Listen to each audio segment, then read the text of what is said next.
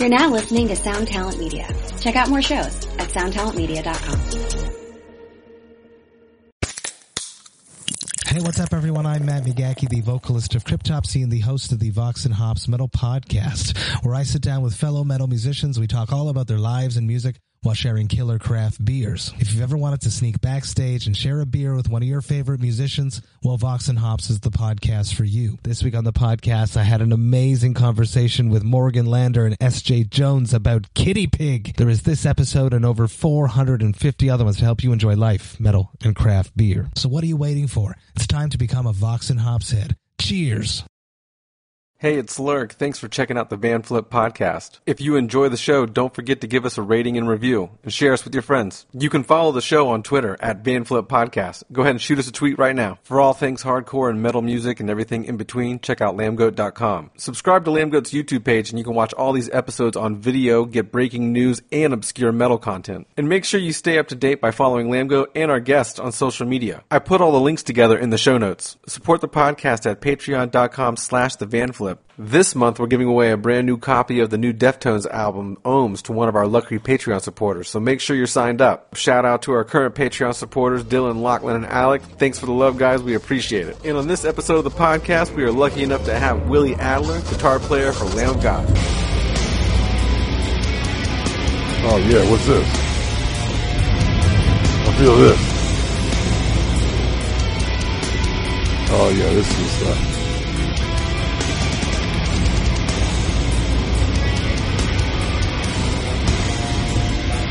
Oh no, what's this? Oh no, no,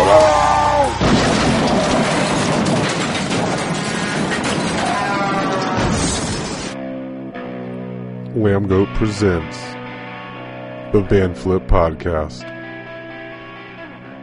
Now, here we are, Van Flip Podcast. Uh, this is probably going to be our biggest to date podcast that we've had, at least biggest guest, uh, definitely biggest band we've had on.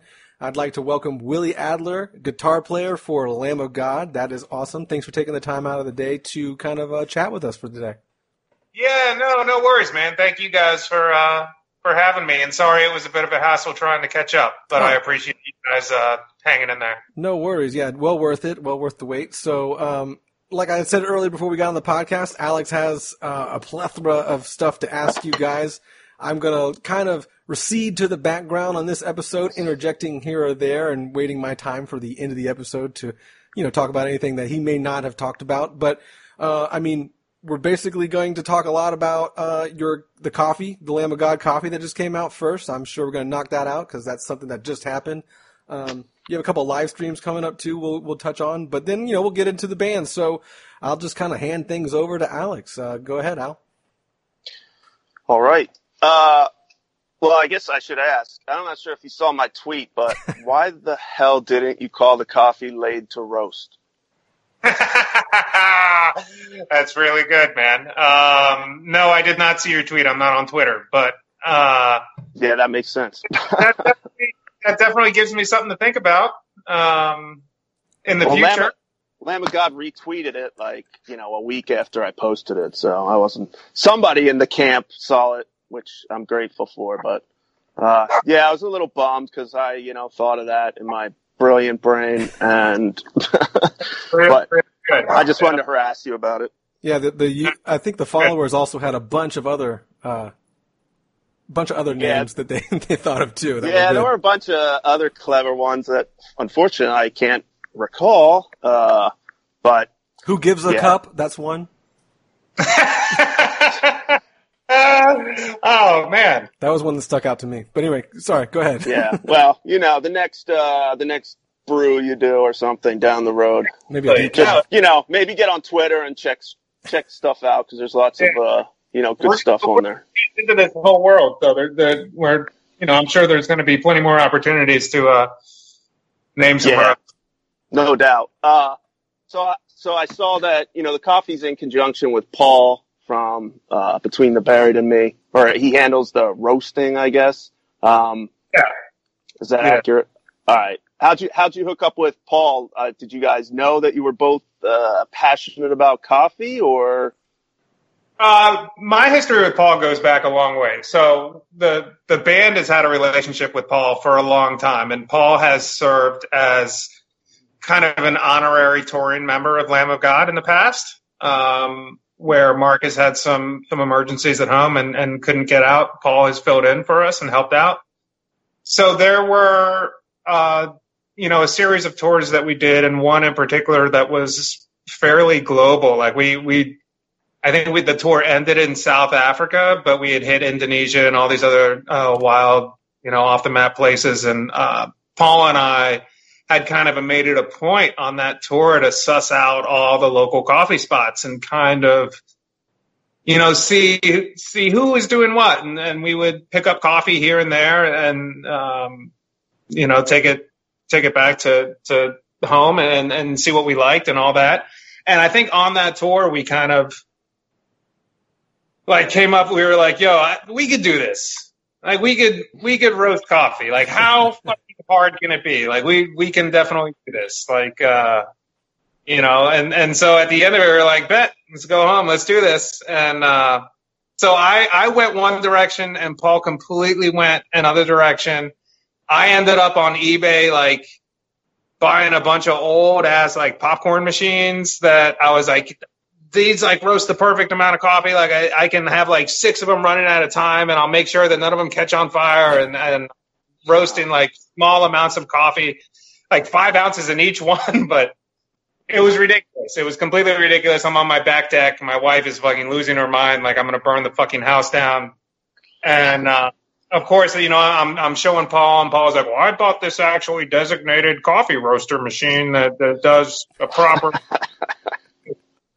So he always went up me, and that just kind of went on for years until finally Paul was like, "Yo, I'm doing it. I'm I'm getting into the game for real. I'm gonna open up my own spot down here in Charlotte." And uh, he went through a few different names, and and finally settled on Night Flyer. And so when the idea um, came up that we were going to kind of dip our foot into the, the the coffee world, it really I was just like, "Yo, I was like, we gotta, you know, it's a no brainer. Let's let's do this with Paul and, let, and let's you know make it legit. Let's make it a real coffee. That's let's not offer some burnt to shit bullshit that, that people are gonna you know flip out about because it's way too much caffeine and doesn't serve any Yeah. but to keep you awake.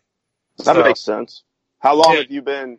How long have you been into coffee? You know, for lack of a better expression.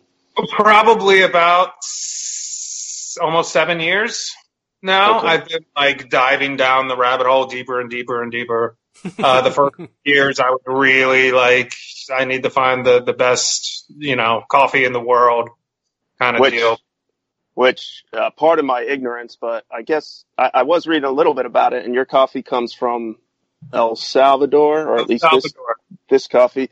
Uh, why there versus Colombia, or I guess the Arabica variety? I don't know a whole lot about coffee. It's all, it's all Arabica variety. So the, Oh, the so the deal with coffee is Central America, South America. A lot of those regions produce, you know, and we could have gone with Colombian or, or something like that, but this particular farm, Paul had had history with, working with, and, and knew that it was reliably sourced, and um, so that region of the world produces a very well balanced, kind of middle of the road coffee that that has a lot of citrus notes and floral notes. And when you roast it to a certain degree like we did with this coffee like to a medium type of roast you bring out some caramel and brown sugar and shit like that. So it's our whole goal with this was to put out a coffee that behaved well no matter how you make your coffee. Like whether you have a, a mr coffee drip machine an espresso machine uh, you know a pour over rig a, a french press whatever you do we wanted this coffee to perform well across the board for for anybody. Universal it just kind of, of you know be a really good coffee. So we wanted the source from that region because that coffee is very bright and and, and it will perform well with a medium roast. You know as opposed to like say east africa to where you kind of roast that on the on the on the darker end to bring out like chocolate and and and you know much more deeper you know earthier kind of vibes to it.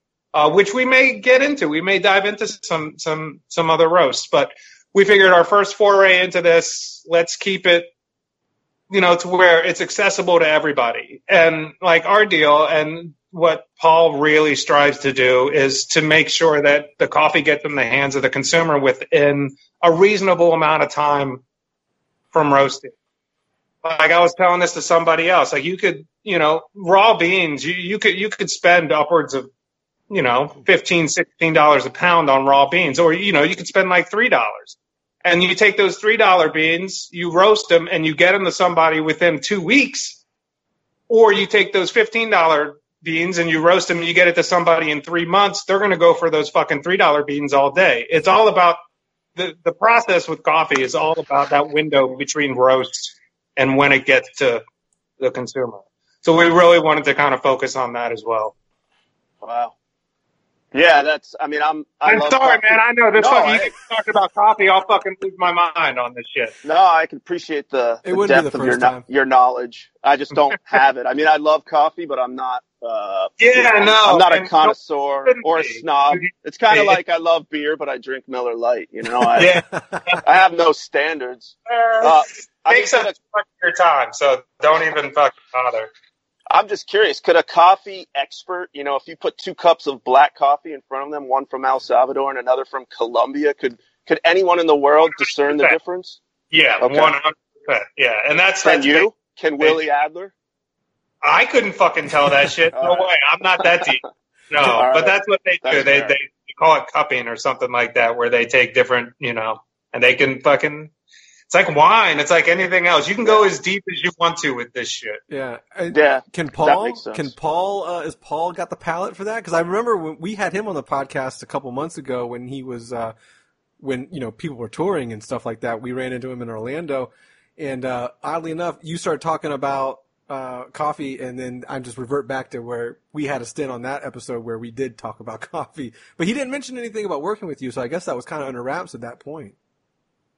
Um, or we hadn't even like I was telling, you know, like I was saying before, that this this whole the conditions that we're kind of finding ourselves in kind of lended themselves to us branching out and doing other shit. So at that time, I don't think we had even been discussing doing anything. Interesting. But So- to answer your question, I think Paul is versed enough at this point that he could, you know, I'm not trying to, to float his boat, but I, I think he, he probably could tell you different region coffee just by sipping on that shit. He's a coffee sommelier or whatever they would call that. I don't know what the proper term is. Uh, Well, sommelier is a wine term. Uh, Maybe Yeah. it applies to coffee too. I don't know if that's the proper term, but it's something like that. You know. Um, well, next time we have Paul on, maybe we'll have to do that kind of cup challenge and, and see if what Willie said is accurate. Then You might have to find another partner when he disappoints you with his inability to tell. I can say uh, I live down the road or downwind from a Maxwell House brewing place, so I definitely smell roasting coffee all the time. I'm not. A, I don't drink it myself, but I definitely smell it all the time. okay. Okay. So Don't what do you drink drink to wake up? Loser. I uh, nothing. I don't. I don't drink anything to wake up. I I think I'm already amped enough when I when just when I get up, I just go. I, I can only imagine what it would be like if I did drink coffee. It'd be like a crack He does. or something. He does crystal meth every morning. It's my guess. Uh, are you? So if someone says, "Hey, Willie, uh, I'm running to Dunkin' Donuts. You want anything?" Do you throw up in your mouth or? No, no. Uh, I just had Dunkin' Donuts coffee this Okay. past Sunday while we were running around. No, I'm, I am. Uh, I, I, you know, there, I've been called a coffee snob, and I think that I, I kind of put myself in check on that. A few years ago, you may have caught me fucking saying some bullshit, but um, I think I put myself in check and was like, you know what, don't be a dick and just fucking drink the goddamn coffee. All the baristas in Willie's area know him by name by now. They do. they do. So Starbucks versus Dunkin' Donuts. If you had to choose, Uh, I'm going DD all day. Oh, nice, hey, nice. America runs I on agree. Dunkin'. Yeah. Yeah, and it's you know a lot more affordable as well. Uh, final coffee question, I guess. How do you take your coffee? I'm a latte type of dude, so I love espresso. So I could drink espresso straight, but I like a good latte. I like a little milk with my coffee. Um, a lot of fucking coffee purists would probably say that I'm fucking it all up, but you know what? My coffee, don't drink it, you know, whatever. There so yeah, no, I'm, uh, I like a nice latte. All right. Is there anything, you know, before we move on that, that you need to communicate in the coffee realm other than everybody go buy his coffee? Just go buy the shit. Yeah, it's good. It's really good. It's not made with the kind of bean. Local coffee, support your local coffee house. I know we were talking about Dunkin' Donuts and Starbucks, but if you have like a local coffee spot in your place, support them as opposed to anybody else. Small business, especially now, needs it more than anything else. Agreed. None of the No beans, uh, none of the beans you guys use pass through any bowels of any animals, correct? Or is that And no, we we are not we are not fucking around with that Kopi Luwak, man. okay? Okay. Any thoughts on that? Uh, you know, we went to. I actually made it a, a, a point when we were in Jakarta to go and drink Kopi Luwak, and it was like we were. We had to go through some weird shopping mall and then down some weird stairs, and the guy's like, "Yeah, yeah, come on, come on," and I'm like, "Really? Like, this is sketchy." So we ended up down in this fucking weird little spot, and I tried it, and I was like, "Okay," you know, I, I didn't really. I maybe maybe my palate isn't as versed enough, uh, but I wasn't as impressed as I thought that I should be. Not surprising. yeah. That's kind of what I figured. Uh, I'll, yeah, I'll pass on that. But hey, to each his own, I suppose. That's right. Uh, so you're chilling in Virginia right now. Obviously, the pandemic's got, uh, at least in America, I suppose there's limited performances going on in Europe, uh, elsewhere in the world, but, you know, America's shut down. So you guys put out an album out, which you obviously haven't been able to tour to support. Uh, what have you been up to, you know, since the album's release, since you can't play a show? Other than, you know, your forthcoming streaming events. Yeah, no, I mean those will be really cool, and uh, been rehearsing a fucking shit ton for that. But um, no, I've been actually just, you know, beyond the coffee thing. I've been writing a lot of music, so I just kind of taken the taken the opportunity to to use the time to be as creative as possible. Um, I've been helping my wife a lot with her shop. She owns a sandwich shop here, right out by the airport in Richmond. So I've been helping her a lot with that because you know being on tour, I can't really, I'm not around. So um, it's just yeah, I'm just trying to use the time as wisely as I can and and work on a ton of music and and and do what I can to help her out. Yeah, that makes sense. I, Yeah. I was I was thinking, um, you know, about the financial impact of this. Uh, you know, it seems like so you have smaller bands that that have been slumming it for a while. Obviously, they can't tour and they can't earn money from their band. I'm thinking like a you know smallish metalcore band that's on a label and sells a few thousand albums. Uh, but they were already in crappy financial shape. So, you know, their standard of living probably sucked um, if they weren't living with their parents or something. But, Right. you know, when you're talking Lamb of God or a, an uh, established band that has sold quite a few records and, you know, can tour to thousands of people, you've obviously, you know, you guys have your own standard of living that, you know, all of a sudden these things come to a crashing halt. And I, I I'm not sure how how uh, how con- concerning is not the right word. Just how much of a shock to the system has this pandemic been from a Lamb of God, uh, you know, standpoint?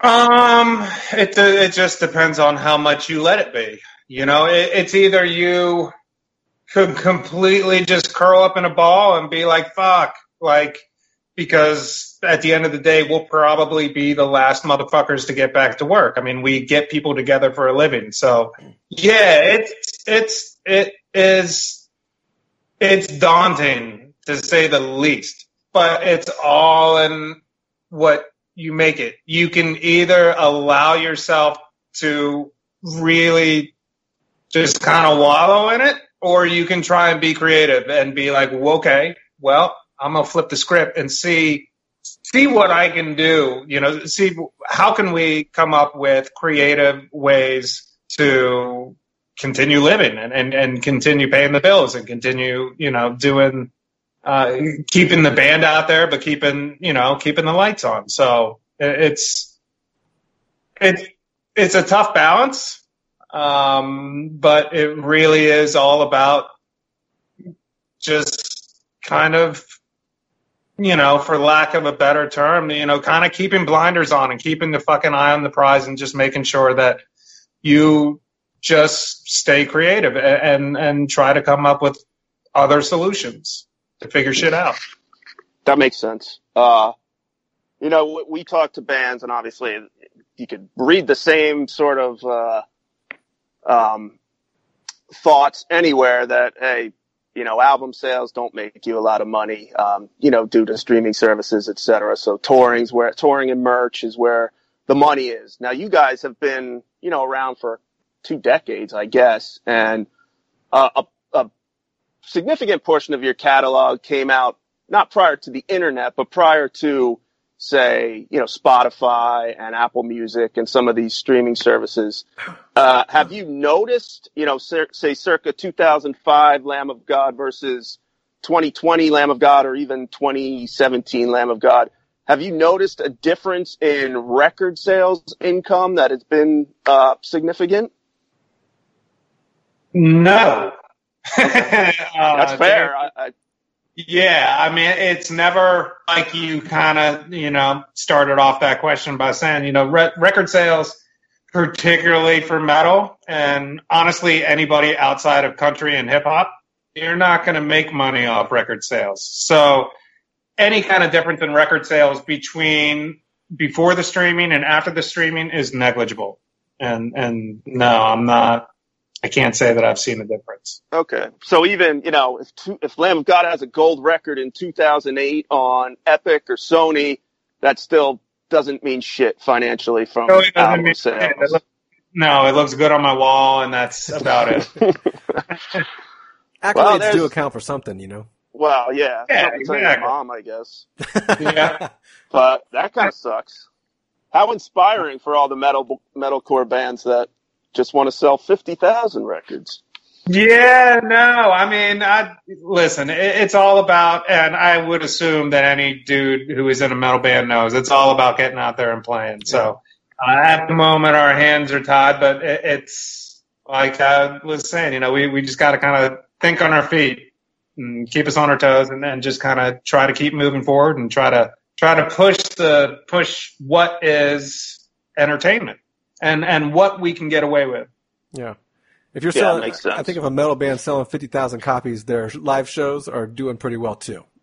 Yeah, I would, I would think so. I, I mean, I would, I would, you know, fifty thousand right now in this day and age with people and and uh, the way people are out of work and and current situation, I would think that that is remarkable, and it, it's also a testament to entertainment is such a huge part of people's lives and, and honestly a necessity. And, and, you know, it, it kind of goes back to like, I, I can't, somebody else asked me the question, like, what if, you know, there is, this is the new normal, the, the, you know, and I was like, I refuse to fucking believe that live music is dead. Like that, that is not, that isn't even on my fucking radar, bro. Like, that's not, that's, that's not a non-starter. At some point, Right. At that 100%. At some point, we're going to get back to fucking having fun and raging.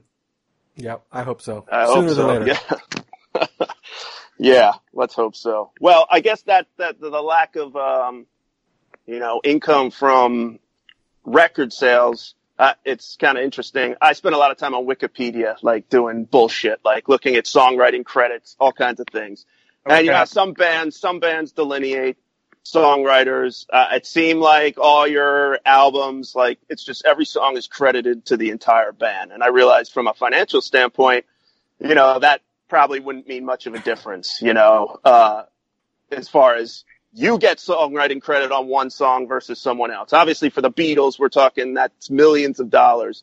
For Lamb of God, it's, it's probably negligible, but, uh, was that ever a discussion? You know, are we going to highlight the person who wrote the this song, or obviously if it's a collaborative effort, those people, or is it just like this? Everybody gets a, a credit. This is a you know a team kind of thing. Yeah, I mean, it, it, from day one, we wanted it to be, you know, I mean, we wanted it to be that this song is by Lamb of God. That it's not, it's, it's much bigger than one person. It, it's, we, we all got into this. We knew what we were getting into. It's like we all got into this to fucking, to be Lamb of God. And, that's, it's a Lamb of God song.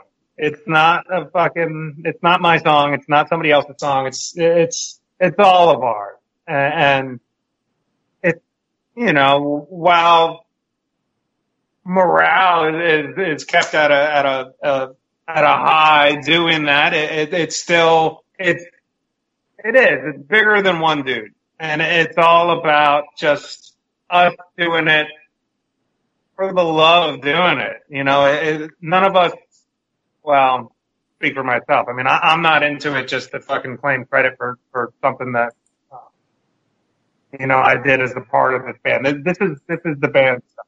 It's, it's all about the band and, and not about one dude. Well, you're a better man than I. If I wrote Laid to Rest, I'd be like, why the f- is the drummer and bassist getting a fifth of this shit? But, but like I said, you know, I'm selfish in that way. Fair enough. Uh, so we, we already mentioned this, but you guys have some, you know, big streaming performances coming up. Uh, where, was that something you guys always intended to do? Uh, or it sort of said, Hey, other people are doing it. We're Lamb of God. We should be out there doing it. Or does the label come in and say, Hey, you guys really need to, uh, you know, try and do something here? No, it's kind of a, a mix on the middle. Um, we, we, it, it, it, given our current circumstances, it seems like that is one thing that bands in our genre and, and bands across the board can do in order to stay in touch and, and, and, and do something cool for the fans. And particularly again, man, since, you know, releasing this record, we're not able to support it, not able to promote it. It was just like, well, what can we do? You know, what, uh, what can we do to, to, to get it out there and to keep us, you know, basically in the fans, in the fans' eyes? And, and what can we do to help the fans to, to connect with us? And yeah, we saw other bands doing it, so we were like, well, you know, let's do it. Let's, let's, let's see if we, you know, what, what a Lamb of God stream is going to be like. Uh, Yeah. what we can do and, and, and, and let's make it as cool as possible and let's, let's pick some stuff that, you know, we haven't done before and, and stuff that obviously if you go online, you're not going to, you know, if you're looking for anything Lamb of God, you're not going to miss that everybody's fucking favorite album is Ashes. So that's the one that, uh, we chose to do along with the self-titled. Yeah, well, that's my favorite album. I don't want to be, you know, just another one of those people, but Yeah. I gotta be, I gotta be honest. What about, what about you? You know, if, let's say, you know, if Tom Hanks came up to you and said, Hey, I heard you're in this band. I'm going to listen to one of your albums. What would you say? You know, which album should he listen to? Or maybe that's not the same as your favorite album. I guess that could be two different questions. Uh, let, let's take them one at a time. Uh, You know, what would you recommend someone if you wanted to impress them or really hook them on Lamb of God? You know, it's hard to deny the, the, it's hard to deny the fans, uh, with Ash. And I went, and it's funny because I'm going back and rehearsing all this shit now and I'm playing songs that honestly I hadn't even listened to in 16 years. And it's a fucking good record. It's a really good record. And at the time we were basically kids. And it, it's interesting to play it as the player as I am today and as the songwriter as I am today to be like, what was I thinking writing this fucking song? It's like nothing repeats. It's just riff after riff. And then I talk to somebody, they're like, yeah, that's the fucking cool part about it. It's, it's fucking cool riff after cool riff after cool riff. And I'm like, you know what? There, there is something very special about that. And as a snapshot in time in Lamb of God's career, that album is very, very special. Um, where we were as dudes, where we were as people, and, and as a band collectively, where we were. Uh, yeah, it. I would say if I was telling Tom Hanks to go listen to a record, I would tell him to go listen. Yeah. Yeah, well, uh, Tom Hanks, to be fair, I guess he's probably not the right celebrity to mention. He might, his head might explode, but, but no, that makes sense. I mean, it's such a great freaking record. I, I still listen to, you know, certain tracks on there like all the time. Hell, I listened to Blood of the Scribe yesterday and that one section towards the end, I want to punch holes in my wall every freaking time, you know, years later. So kudos to you as a fan. That, that album is, yeah, I understand why everybody sort of points to that one. It, I, I guess, you know, if you were forced to choose a favorite at this point, would maybe you just can't answer that. It's not really a fair question to, to the guitarist, I suppose. Well, yeah, I mean, it, it's weird, dude. It's like because every album, and I say this about every new album that we wrote. Like the if we have a new album, that's my favorite album. That, that's the one that I'm that I'm rolling with because I have such a the connection to it is so much closer. Um, Yep. Just uh, purely because of the time involved. Um, so to me, dude, I love our latest record. Uh, to me, it kind of embodies everything that we do.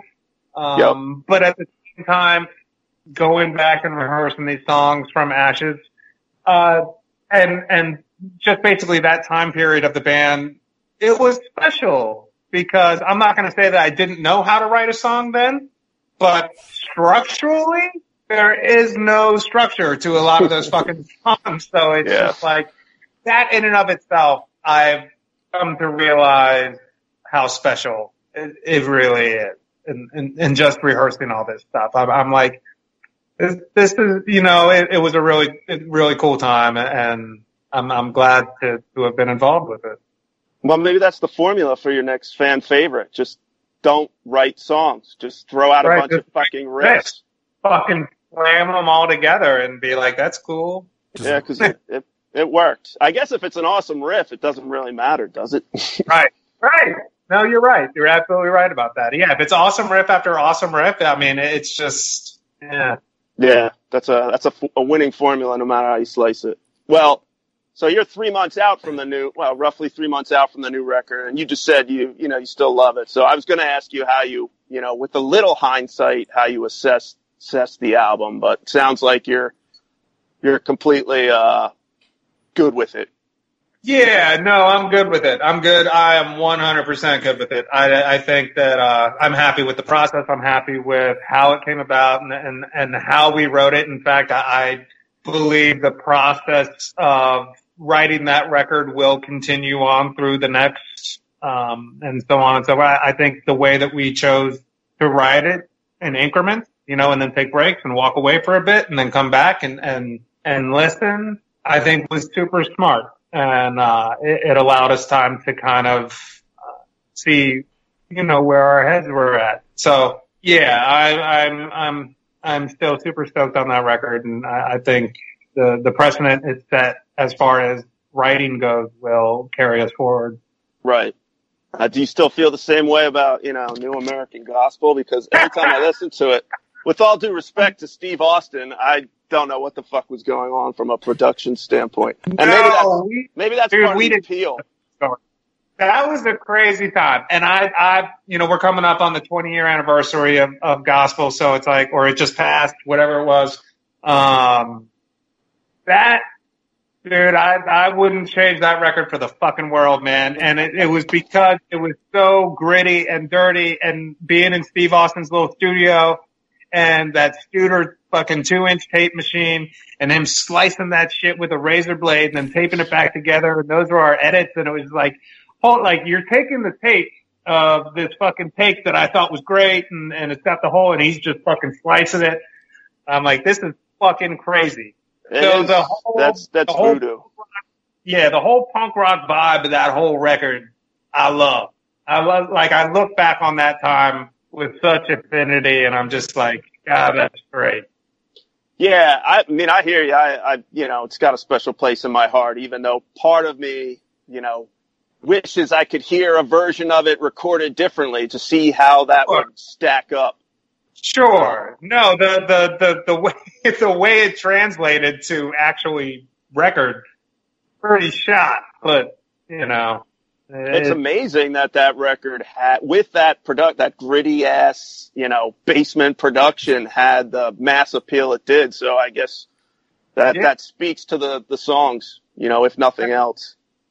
But I got to I got to give Steve Austin credit because like I that was like going to be my career, an audio engineer, and I came in at a time because I'm you know older now, where they were still using two inch tapes and razor blades, and there is nothing more nerve wracking than slicing fucking tape and putting it back together, knowing there's no going back. There's no going back. Like once you slice, dude, that's it. Like you're you're fucking yeah. It's Yeah, some- all these all these Pro Tool motherfuckers don't don't don't appreciate that. nobody gets it, dude. Nobody gets it. Yeah. um, I gotta ask, how's your brother doing? Um, you know, I, I, you would have to ask him. Yeah. Okay. All right. So that Follow up questions? well, Yeah, I don't think there's any follow up questions for Yeah. that. I mean, it, it you know, Right. it's uh, I mean, I guess I sensed the, or, or at the time that happened, you know, the relate every. I guess the uh, an interview came out, or you made a statement, something to the effect that it was awkward, but you know, it wasn't bad vibes. Unfortunately, it sounds like there hasn't been a, a lot of progress in that regard. well, I, you know what, I, I would like to think that he's doing well, and I really want him to be doing well. They're just really, uh, uh, for lack of a, you know, I just haven't talked to him, so Okay. it's, uh, I, I really want him to be doing well. Yeah. That's that's fair. Yeah. Um, how Kinda- how Go ahead. how just you know how messed up is it or how weird is it to have been in a band with some with your brother no less for so long and then I mean everything's great from from the surface with art and obviously he can you know he kills it on drums. I'm just wondering from you emotionally that's got to be you know he was in the band before you and uh, I assume he brought you in. Um, Yeah. How weird how weird is that um, emotionally? I mean, he's my brother, you know, so it's like, um, we have, we, we, we have shit that nobody else has. So it, it's, and that, that will always, you know, that, that, till the day we both die. I mean, that, that's, you know, that will, will, we'll always have that bond. Um, but at the same time, you know, it's, kind of goes back to what we were talking about with the songwriting credits. I mean, Lamb of God is bigger than any one dude, and to do what's best for Lamb of God and and and where we are now, I, I think we did what's best for Lamb of God and and where the band is currently. Yeah. All right. I can appreciate that. I have a I have Uh, a question regarding that regarding this kind of topic since this the latest album Lamb of God the self-titled one that's your first release without Chris. Was there any difference in writing and and you know with a new drummer in in the midst of the group and stuff like that? Like what was different about writing this record compared to the previous records you guys had? I mean, Art and Chris are vastly different drummers, and they have a vastly different approach when it comes to writing and uh, being creative. So yeah, 100% different. It's good, you know, two different human beings and, and sorry, two different uh, artists uh, that you know approach things differently. Um, the the biggest thing for for us in art was to convince Art to trust himself, to to not, you know what I mean? Does that make sense? Like I think Art knew Yeah. that he had some pretty big fucking shoes to fill when he came into the band, and I think that he really kind of wanted to make sure um, that we were stoked on what he was doing, and I think one of the biggest things that I wanted Art to realize was you there's a reason why you're here, bro. Like, you know, trust in yourself, trust in your creative process. And I want to see what you add to this. I want to see what you bring to the table. And he, he didn't disappoint, man. And it was, to answer your question, very different, but absolutely, uh, incredible working with Art. Cool. Yeah, it's definitely a like you said, big shoes to feel fill, and uh, it definitely could be probably daunting for an outsider to come into a band that's been you know well established in like you said two decades almost. Um, that's got to be kind of a mind fuck That- on his side. We're fucking weirdos for sure. Did you guys, uh, you know, I always remember the, uh, the Metallica documentaries. Jason Newsted talked about how, you know, when he came in for Cliff Burton, they hazed the fuck out of him. Did you guys harass Art at all? Um, I, I, I think there was probably a fair share of, uh, you know, little, little things being, little pranks being played on, uh, Mr. R. You know, so I, I can't remember what it was. If I do, I'll, I'll let you know at a later date. Uh, there was, there was, I think there was some shit that were like, yep, you gotta do this. Like, and it was like, see if he does it. but, uh, all in good fun, all in good fun. We knew that Art, uh, you know, we had known Art for a long time.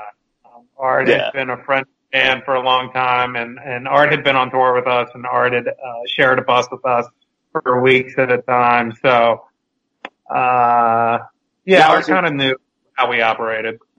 Yeah, that, that's good. Is it weird? I guess he's what? He's like fif- maybe 15 years younger than some of you guys. Yeah. Um, is that, is that, I, I'm trying to think, does that even It's got to be intimidating. make for it him. weird? I, I don't know.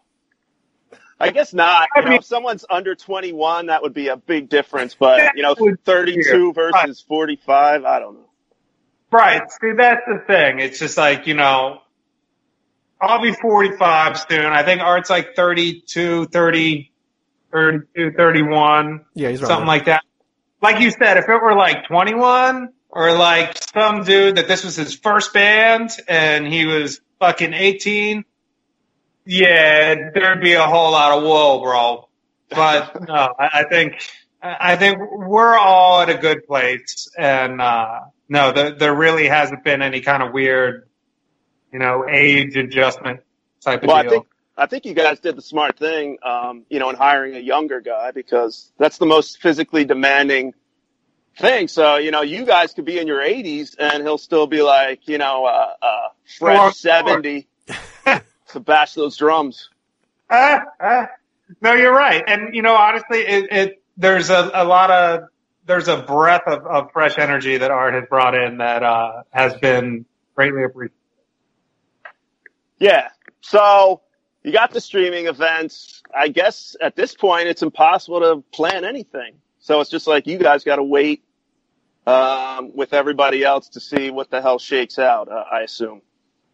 Yeah, pretty much, man. I mean, we're gonna beyond the two streams that we'll do. We're you know just kind of like I was saying. I mean, I'm I'm writing music and and you know we'll see what ideas kind of come down the pipe and and see where we can go from here and uh you know what kind of avenues open up to to opportunities and and shit that we can do. Might there be there- uh, might there be a uh, a sooner release than expected because of all this downtime and all this writing going on, or is, or do you guys plan to stay on some kind of schedule for your releases? Uh, you know, I, I, I wouldn't, I wouldn't jump ahead of uh, a release while we still have yet to even support this album, which I think is amazing. So I think we're, we're just kind of taking advantage of the time we have and using it as wisely as we can. And, and, you know, being ahead of the game isn't the worst thing in the world. So. True. There you go, folks. You heard it here first. New Lamb of God album in December. did, I, did I get that wrong? Um, have I'm just curious. Have there been any indus- I mean, people in the industry, your you know, tour people. Is anybody trying to push American bands to try, you know, shows in Europe at this point? I have not heard anything about that. No. Okay. Just curious. I don't really know what the situation is over there, but I, ha- I do see, you know, touring or shows going on. So I don't know if some people are so desperate to have their bands play shows that they're like, hey, you know, could you play three dates in Spain?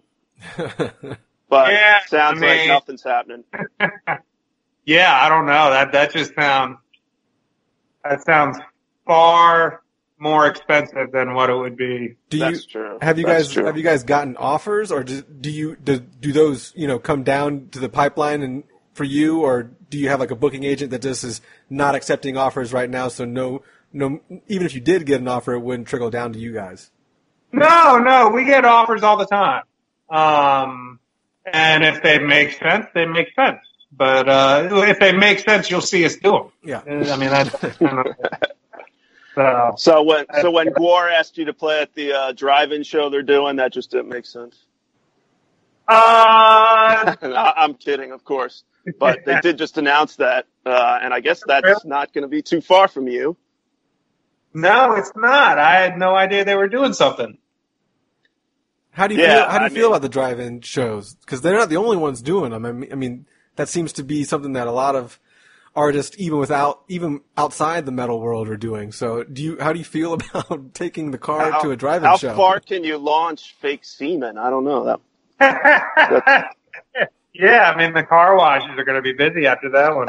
Uh, I, don't- I don't know. I mean, honestly, you know, more power to them, and and I'm not opposed to going to a drive-in show or doing one. So if it uh, if if the opportunity arises and and it, and it, it makes sense for the whole band, then absolutely. You know, like I said, man, it's probably going to take baby steps to bring this whole industry back to where it was.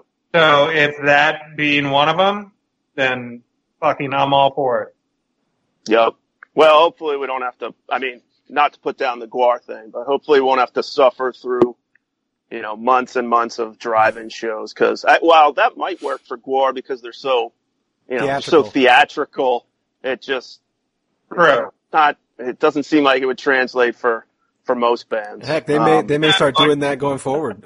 Well, yeah. And Yeah. to make it really spicy, you could show up in a convertible and see what the fuck happens. they got to have a bunch of hoses running out to the cars with all sorts of fluids and stuff. You know. Yeah, that, that's going to be interesting.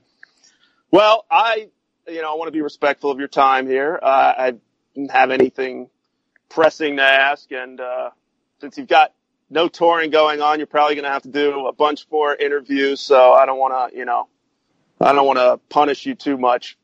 So No, I, I, I really appreciate you guys taking the time and having me on, man. And again, I'm sorry. I know it was supposed to be last week, and then it was supposed to be Tuesday, and shit for me just got out of hand. So I really appreciate you guys with me and having the patience. we, we and, uh, honestly, we don't care because you're in Lamb of God, and me personally because you know I'm the boss over here. Yeah. Um, all right. Uh, no, no offense to Dave, but you know. Well, I this also had, like, a- This was one. I had tree services on both sides of my house for the last two days, so Tuesday wouldn't have worked anyway. And uh, you know, I had a bunch of stump grinders going on and all sorts of stuff. But uh, before we cut you loose, I- I do know one. Someone wanted me to. Well, I ask, just want to. I just want to say. Sorry, sorry, uh, Dave. I just wanted to say, you know, I since I've been running Lambgoat uh, for 20 years or whatever, I leave my house shows. The only show in the last I used to when I was young, but now now that I'm older, I'm like, screw that. I'd rather sit at home and watch Forensic Files for four hours or something. Uh, the only show I've been to in the last five years was Lamb of God in Reading, PA. So if nothing else, that that says something. That's awesome, man. And I got two things. One, I think the weirdest place I've ever seen you guys play would be Bonnaroo a few years ago, and I randomly came across those videos uh, on uh, like my GoPro videos. But um, it's always cool to see those types of bands break into that kind of festival environment. Let alone, I mean, there are mainstream metal festivals around the world and, and starting to happen in this country as well. But at the time, I mean, Bonnaroo is you know it was a jam band situation, and then it came into what it is now. But to see you guys there was very, uh, very strange, but in a good way. You know, like uh, I know that if you remember correctly, I think uh, it shut down. Bonnaroo shut down from a rainstorm or something like that, and then you guys came on. So luckily, I was able to get like very close because you know they weren't they weren't letting that many people in. But that was cool to see you guys there. I've, I've also seen Between the Buried and Me there, and uh, animals as leaders. So that was that's that was a cool little vibe. Uh, Trust me, it was just as weird for us, and uh, the the whole power situation going down, and then us going on. It, it Yeah, it was all around bizarre, but it ended well. And the, the the crazy thing was is that it was the last night of that tour. It was the last night of the tour with Clutch, and I think we were all just shot. And then to wake up on that last day in the Bonnaroo parking lot, like outside a hotel, and it was weird. So Well, yeah, wa- no, I'm glad. I'm really glad it happened. I'm glad we played it. I'm glad it's over too. yeah, I don't know how many fans you may have won over, really, uh, at that I- crowd, but it was definitely a highlight for me. Yeah, I mean, I, I don't even know if the. Yeah, that was it was a it was a wild it was a wild show. yeah, I think Slayer played it one one year too. So you're not like, I mean, they they definitely. They Okay. definitely, you know, supplemented the metal in there sometimes. Uh, someone wanted me to ask you. I guess this could be the final question, unless Alex has anything else. But is the fight in the Philadelphia DVD real? Um, what? really? I said it was mean, great? I thought I think that that's been covered over and over and over again, and uh, I think Randy and Mark have extensively talked about that. So, uh, you know, he, He's not coming I- out and I would admitting it's fake. refer to earlier interviews with Randy and Mark. We'll do. All right.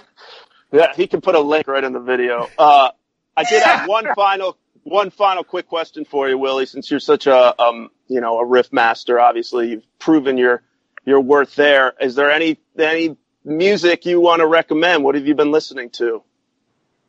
Oh God, what have I been listening? There was something, man. Fuck was it? It's funny because I don't really listen to a ton of music, but there is this one fucking band that I was listening to, and I can't. I feel like a fucking idiot because I don't really listen to a ton of music. I listen, you know, I, I play a lot, I write a lot, and I do a lot of my own thing, and and and all that shit.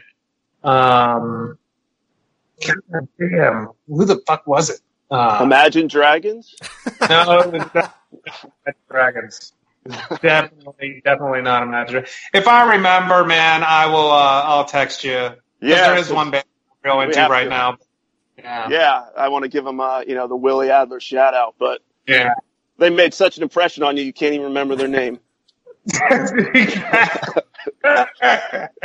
Such an asshole. I'm just fucking Uh, with you. No, but uh, that's it then. We'll uh, we'll let you go. Uh, go help your wife with the sandwiches, and uh, we super appreciate um, your time, man. Very much. Absolutely. No, I appreciate you guys. So thank you very much. Awesome. Thanks. All right. Take it easy, Willie. I'll too, man. Later. Late. Ever wonder what a punch from Elton John feels like? Or how you'd cope with having turned down the chance to be in Nirvana? Or what signal Keith Richards gives when he wants you to get the hell out of his hotel room? Fans of Too Much Effing Perspective don't have to wonder because they've heard these exact stories and a jillion others on our podcast. I'm Alex Hoffman, former tour manager for Radiohead. And I'm musician and comedy writer Alan Keller. On the TMEP show, we get guests like Nancy Wilson from Heart, Jeremiah Fraites from the Lumineers, and Modern Family's Julie Bowen to tell us things they may have only shared with their therapist, clergy, or a TMZ stringer. So join us on Too Much Effing Perspective. That's E F F I N G Perspective. The only podcast you crank up to 11.